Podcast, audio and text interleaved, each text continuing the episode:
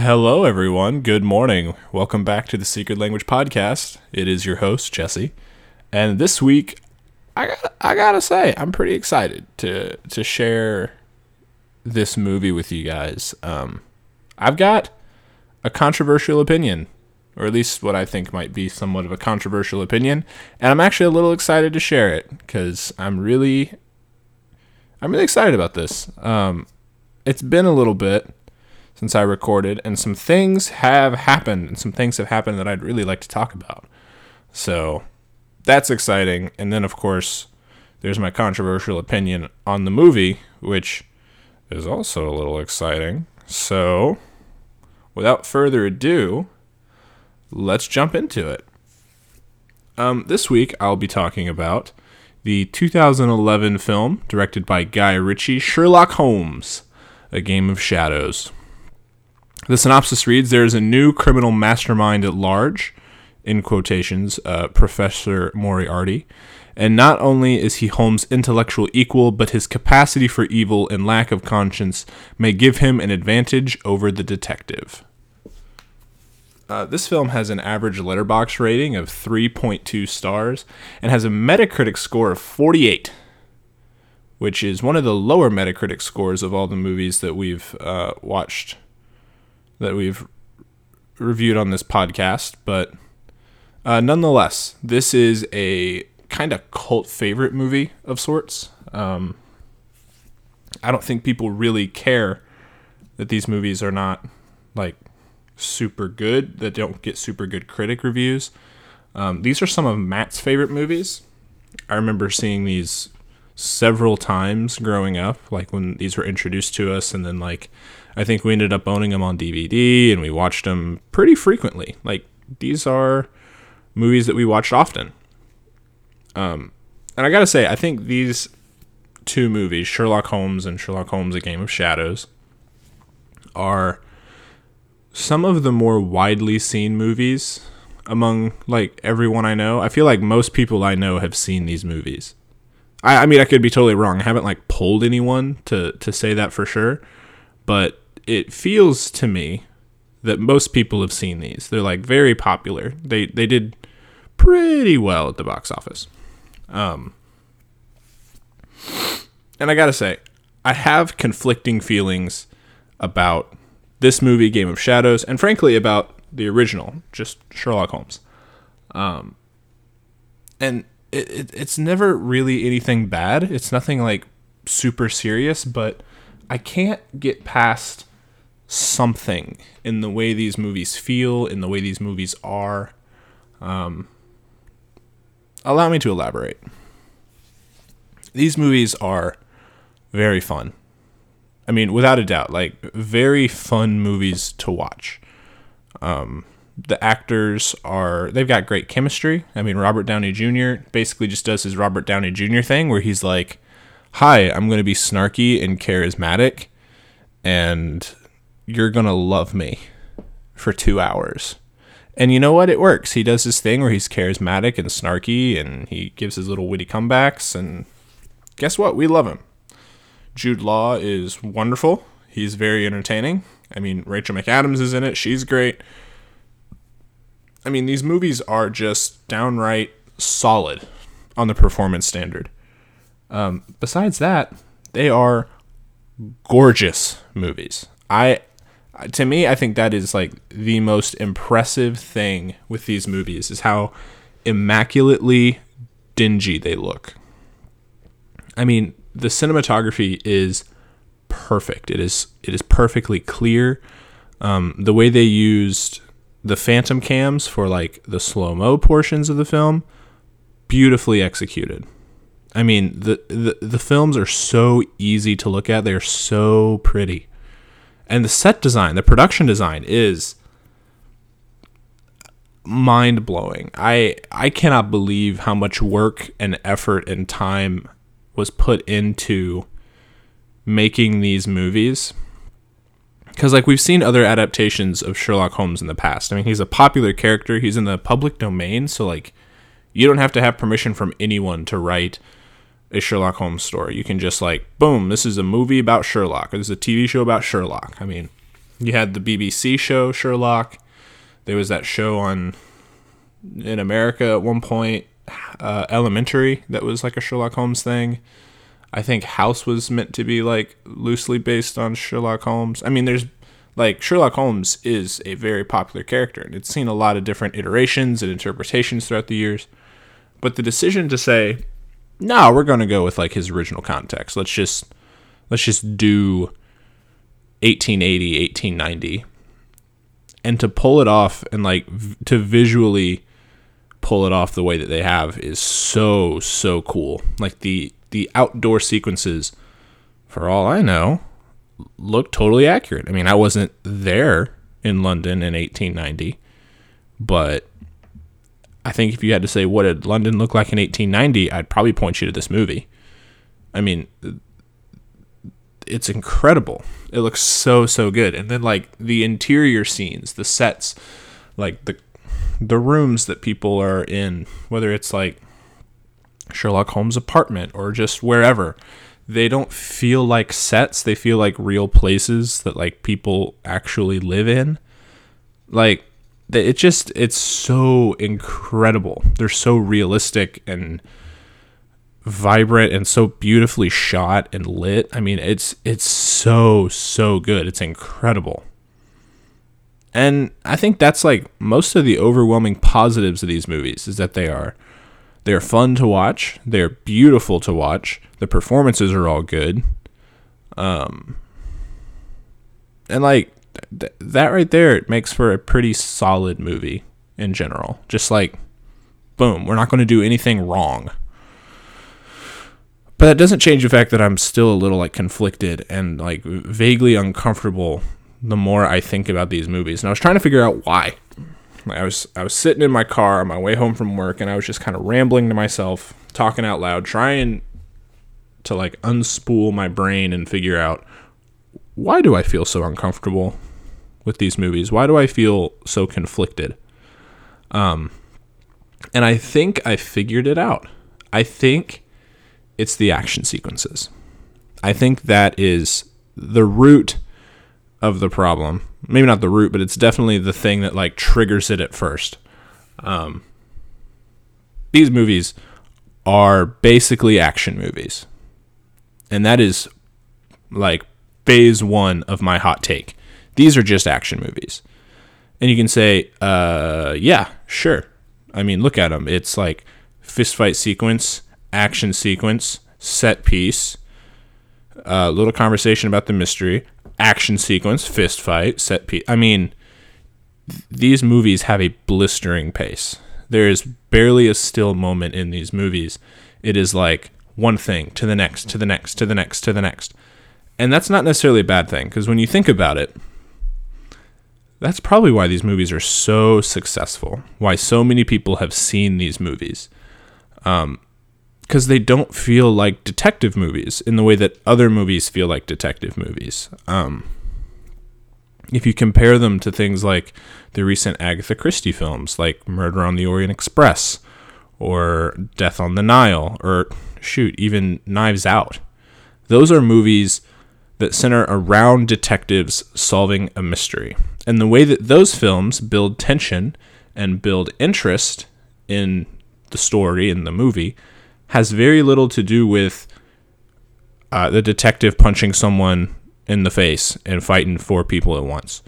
Um, they build tension through the aspects of the mystery and things shifting and changing and, you know, thickening of the plot. Um, these movies build excitement and tension by having Sherlock Holmes fight four people at once. And I'm not complaining about that because those those sequences are well acted, well choreographed, well shot. They're beautiful, very entertaining to watch. But the thing is that it doesn't feel like that's like natural for Sherlock Holmes.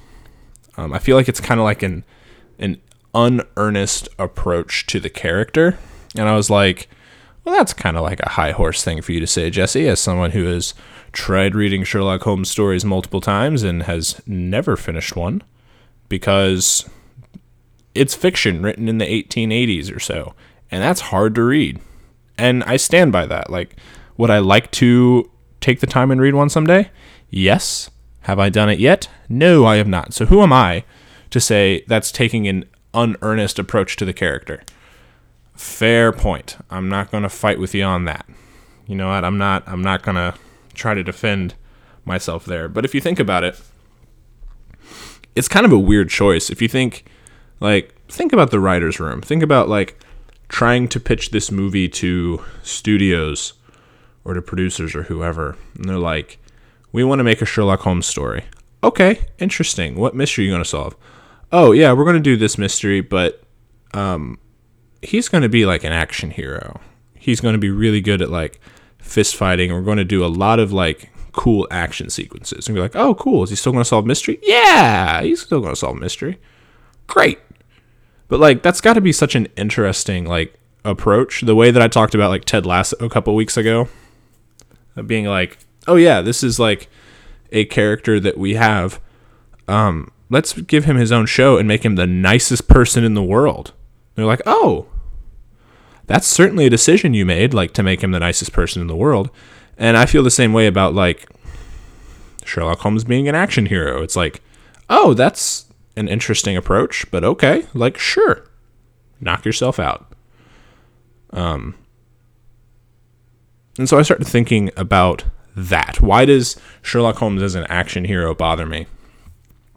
And I started kind of, you know, like I said, I was sitting in my car driving home, just rambling out loud about it and just kind of like listening. It's weird. It's kind of like I got two voices going on in my head. It's almost like the shoulder devil and the shoulder angel that you see in like cartoons, except it's not a devil and an angel. It's like Jesse and Jesse.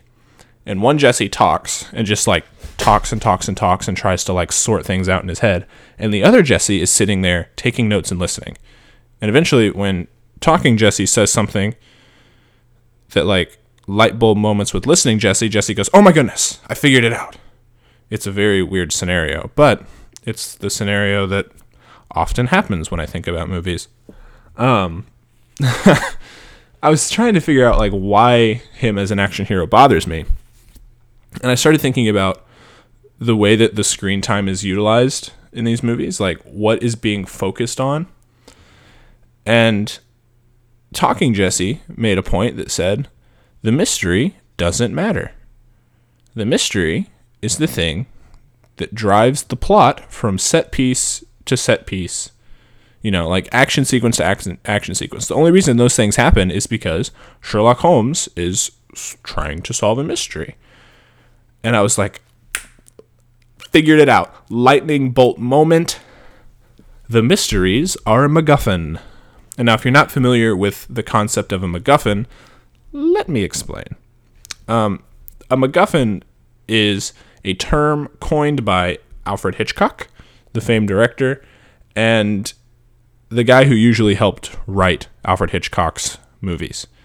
Um, a MacGuffin is an object in a movie that the characters in the movie care about. It is the thing that kind of drives the plot forward, but we as the audience do not care about that object, and that object ultimately is inconsequential to the plot. Uh, basically, meaning that you can substitute that object with something else, and the plot doesn't change. And you hear that definition, you're like, that doesn't make any sense, dude. What is that? Um, a very solid example of this um, two good examples. Um, one is the money in the movie Psycho. If you think about it, at first glance, you're like, um, what money in the movie Psycho? But if you'll remember, if you've seen it recently or if you just remember, um, at the beginning of the movie, Marion Crane, our, our female lead, steals a bunch of money from her office and then just like, she's like, I'm going to silently like Irish exit, quit my job, dip, get out of here, and no one's going to see me again. And so her dipping out of town arrives like lands her at the Bates Motel. And then the story happens. And by the end of the movie, like the money ends up in Marion Crane's car that Patrick Bates sinks into a swamp. Like the money ultimately disappears. We don't care about the money. The money was not the point, but the money was the thing that pushed the plot, that pushed Marion Crane into the plot of the story. And you're like, oh, could you have switched the money with something else? Could it have been jewelry or, you know, literally anything? If she stole something and left, then you're like, oh, yeah, that, that makes sense as a concept. Um, another good example is like Mission Impossible, the first one, where Ethan Hunt and his crew are trying to steal back a list of names of secret agents, like real life names. And so that drives the plot forward. They are trying to break in and steal this list that someone else has already stolen. You're like, okay. Let's say you take that object. That is the thing that sets all the characters in motion and you like allows the plot to happen. But what if you switched that list of secret agent names to like nuclear codes? Does it change the plot of the story? N- no, the, the characters could still be interested in that. It could still be the thing that they're trying to steal back from the bad guys. But ultimately, it changes nothing about the story. Um, and so I was thinking about this and I was like, ha ha ha, I am a genius, smart person. The mysteries are a MacGuffin in these movies. And I started thinking about it. I was like, the mysteries happen only so that Sherlock Holmes and his good, good friend, Dr. John Watson, can run around and do action hero stuff. And then it's like we spend no time really talking about it. And then it kind of gets resolved there at the end. And that's the end of it. And I was like, feeling really good about this theory. And I thought I'd changed my mind, but now I'm saying it again. And I kind of like that theory again. Um, I was thinking, like, what if you switched the antagonist from both movies? You're like, yeah, I guess it doesn't really change anything. Like, what difference is the crime that Professor Moriarty is committing? And uh, I don't know. I think I've. I, I don't think ultimately that they're a MacGuffin in the proper Alfred Hitchcock sense. Um, I saw an interesting video on YouTube recently from Studio Binder. It is a company that like sells screenwriting software to aspiring filmmakers. And they have these great YouTube videos where they like discuss plot lines, character arcs, you know, story writing elements, things like that to kind of like help people. And there's a video about MacGuffins, and they talk about the Alfred Hitchcock term, which I defined and gave you some examples of. And then there's one they call it the um, George Lucas MacGuffin, and that is like R two D two in Star Wars: A New Hope, where R two D two having the Death Star plans is ultimately the thing that the characters care about that like drives the plot forward.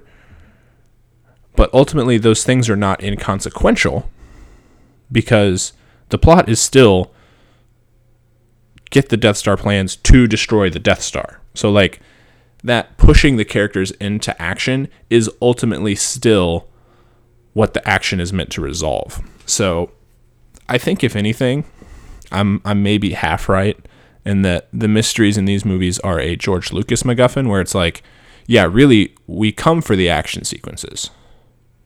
And we get to see him solve a mystery in the meantime because that's like why all the action sequences happened. Um, and this is a proof of concept, and maybe this is just me because I'm a bad person and I don't pay super close attention to stuff.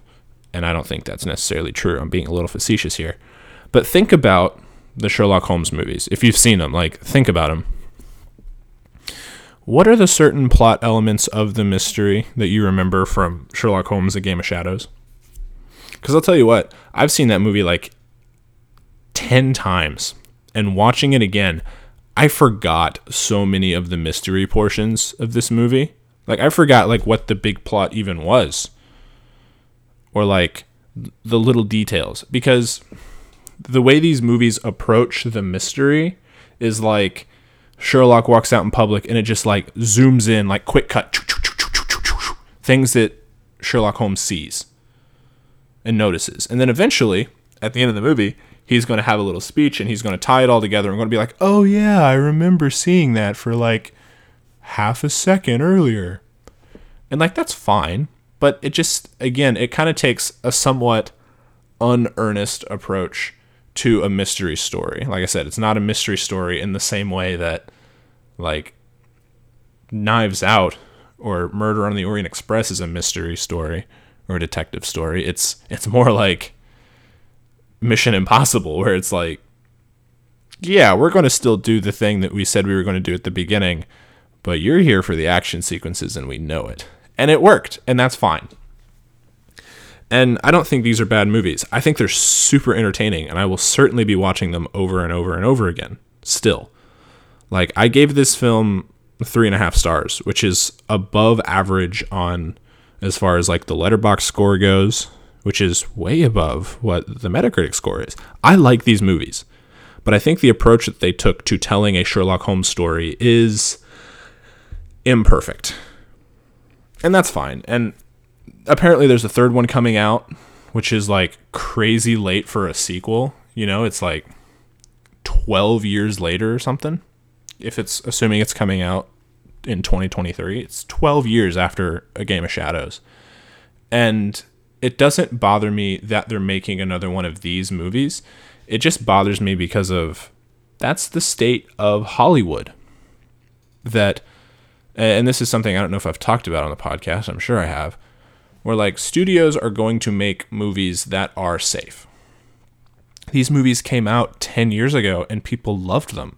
And they're entertaining and they were successful at the box office despite bad critical reviews. Despite like really lukewarm reviews. And they made a lot of money. And so studios are like, yeah, sure, we'll make another one of those because it's safe. And I dislike that, taking a, an, a, a kind of sideways approach to a character and a story solely for the point of making more money and like that being your cash cow. It just kind of bothers me a little bit. And that's fine. Like I'm excited to see the new one. I'll definitely go see it in a theater. It'll be a great time. But it's kind of weird and that's kind of all I've got to say about the movie. Um, it's on HBO Max. If you've got it, go watch it. Form your own opinion. I'd love to hear people's thoughts because I am admittingly like colder on this movie and these movies than most people because of my whole like unearnest approach thing. But I still really enjoy these movies, so I'm I'm interested to to see what other people think about it. And and that's the movie portion. I have not talked for like 23 minutes in the movie portion of this podcast in a hot minute. So, like I said, I was pretty excited to talk about the movie. Um, moving on to other interesting subjects. Uh, for the past month, some really interesting stuff has been happening in a subject that I am super interested in chess. And I know what you're thinking like, oh, thank goodness, Jesse. I've been waiting to hear you talk about chess again. And guess what? I'm here for you, man. I'm, I'm happy to talk about chess just for you, humble listener. um, on September 4th, in here in St. Louis, actually.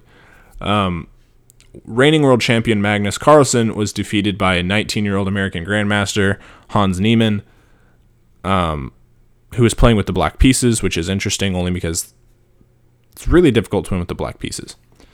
And after the match, Carlsen sends out a tweet saying, like, hey, if I talk, I'm going to get in trouble. And then the next day withdraws from the tournament, which is pretty weird, kind of cryptic. Um, Carlsen has never withdrawn from a tournament. That's a pretty weird thing to do. It's not like he was just rage quitting that he lost to a kid. He was just like, mm, something's weird here. Long story short, Magnus Carlsen thinks that, or has some uncomfortability with Hans Niemann because there have been rumors circulating around this young lad that he has been cheating for some time now. And that has been like the talk of the chess world for the past month. I mean, I hate drama. It's something I try to stay away from, but I cannot help myself from just like continuing to watch YouTube video after YouTube video of people talking about this chess cheating scandal. It's so interesting.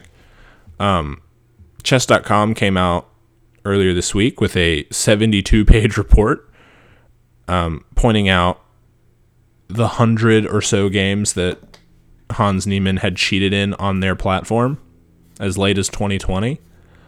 Um, which goes against something that he had said that he had only cheated two times in his life. It's like, and chess.com's like, it's a hundred. Um, that doesn't say anything about the over the board game that he played with Magnus Carlsen.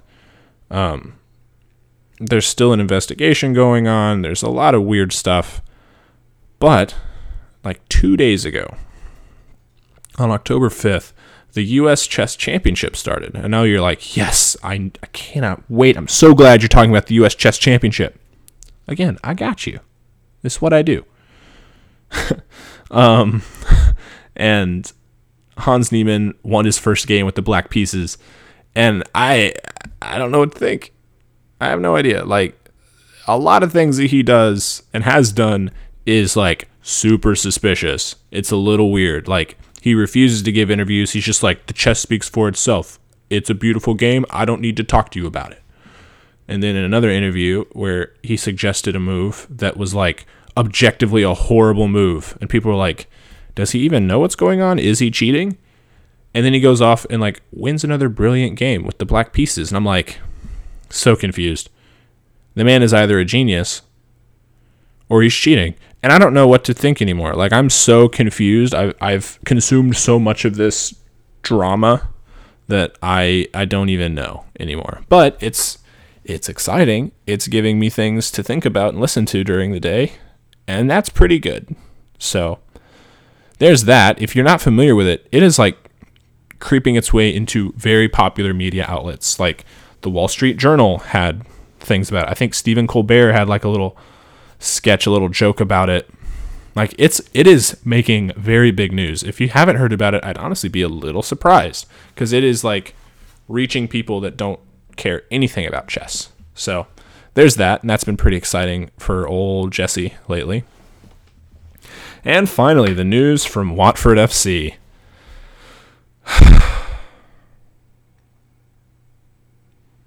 so when was it? It was like a week ago Tuesday. So let's see. Let's check the calendar on that.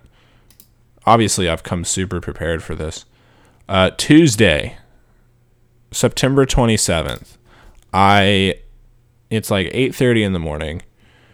I'm taking my first little walk of the day at my office. I pull up Twitter, and the first tweet on the top of my timeline says, "Watford FC have fired head coach Rob Edwards." And I'm like, "Good grief, it's 8:30 in the morning." Now, obviously, it's like 2:30 in the afternoon over there in England, but still for me, 8:30 in the morning. I'm like, "Good grief, I didn't need to start my day like that.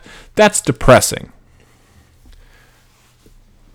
For a lot of reasons, because when they hired the guy, they were like, we know the reputation we have for firing our head coaches all the time, and we're sorry about that. We are going to stand by this man, quote unquote. They said, come hell or high water, we're going to stand behind him. We trust him. We're going to give him the time he needs to develop this team. And as fans, the the response was awesome. Thank goodness. Like we're excited. We're happy to hear that. And we're excited to see how that actually plays out in real life. And he got 10 games of his season. He only lost 2 of them. He didn't win a ton, but he only lost 2 games and they were like, "And he's gone." Here's a new guy. His name's Slaven Bilic, and I'm like, I don't of course, I don't know any of these guys. Like the world of football managerial ship, managerial ship is probably not a word. The world of football managers is so big, and I know I know nothing about it. So of course I've not heard of this guy, but I'm just like frustrated that the team did that, and I'm very upset about it. Slaven Bilic had his first match as a Watford manager this Sunday, which was October 2nd and the game kicked off at 6 a.m.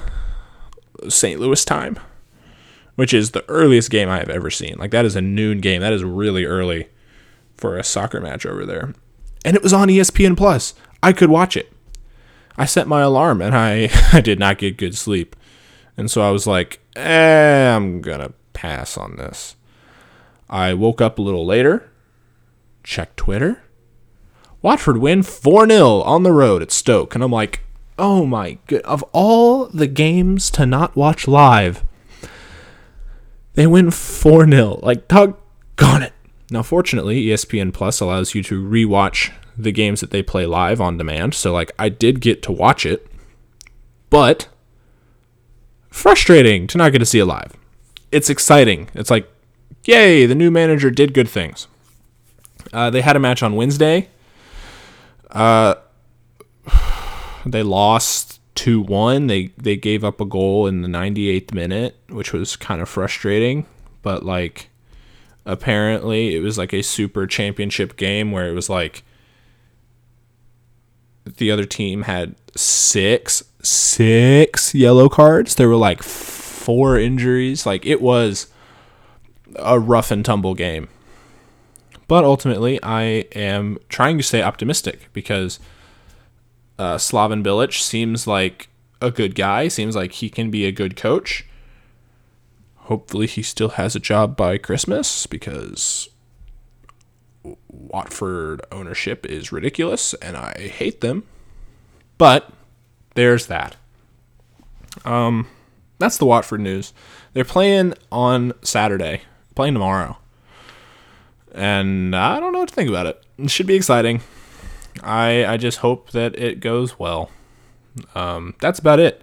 Um, yeah, thank you guys for listening. I'm like, I had such a good time recording this because I was like, I want to talk about my hot take. I'm going to talk about chess. I'm going to talk about Watford. And like, that's great. I don't know why I don't do this every week. Because uh, I'm lazy, I think. But ultimately, don't know why I don't do this more often. It's so much fun for me.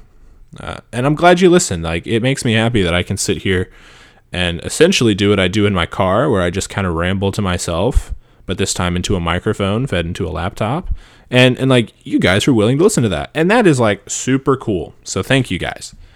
Um, I am hoping to watch a little more spooky kind of movies for the rest of the month because it is October and is the only time of the year where I'm interested in watching anything like vaguely spooky, scary, whatever.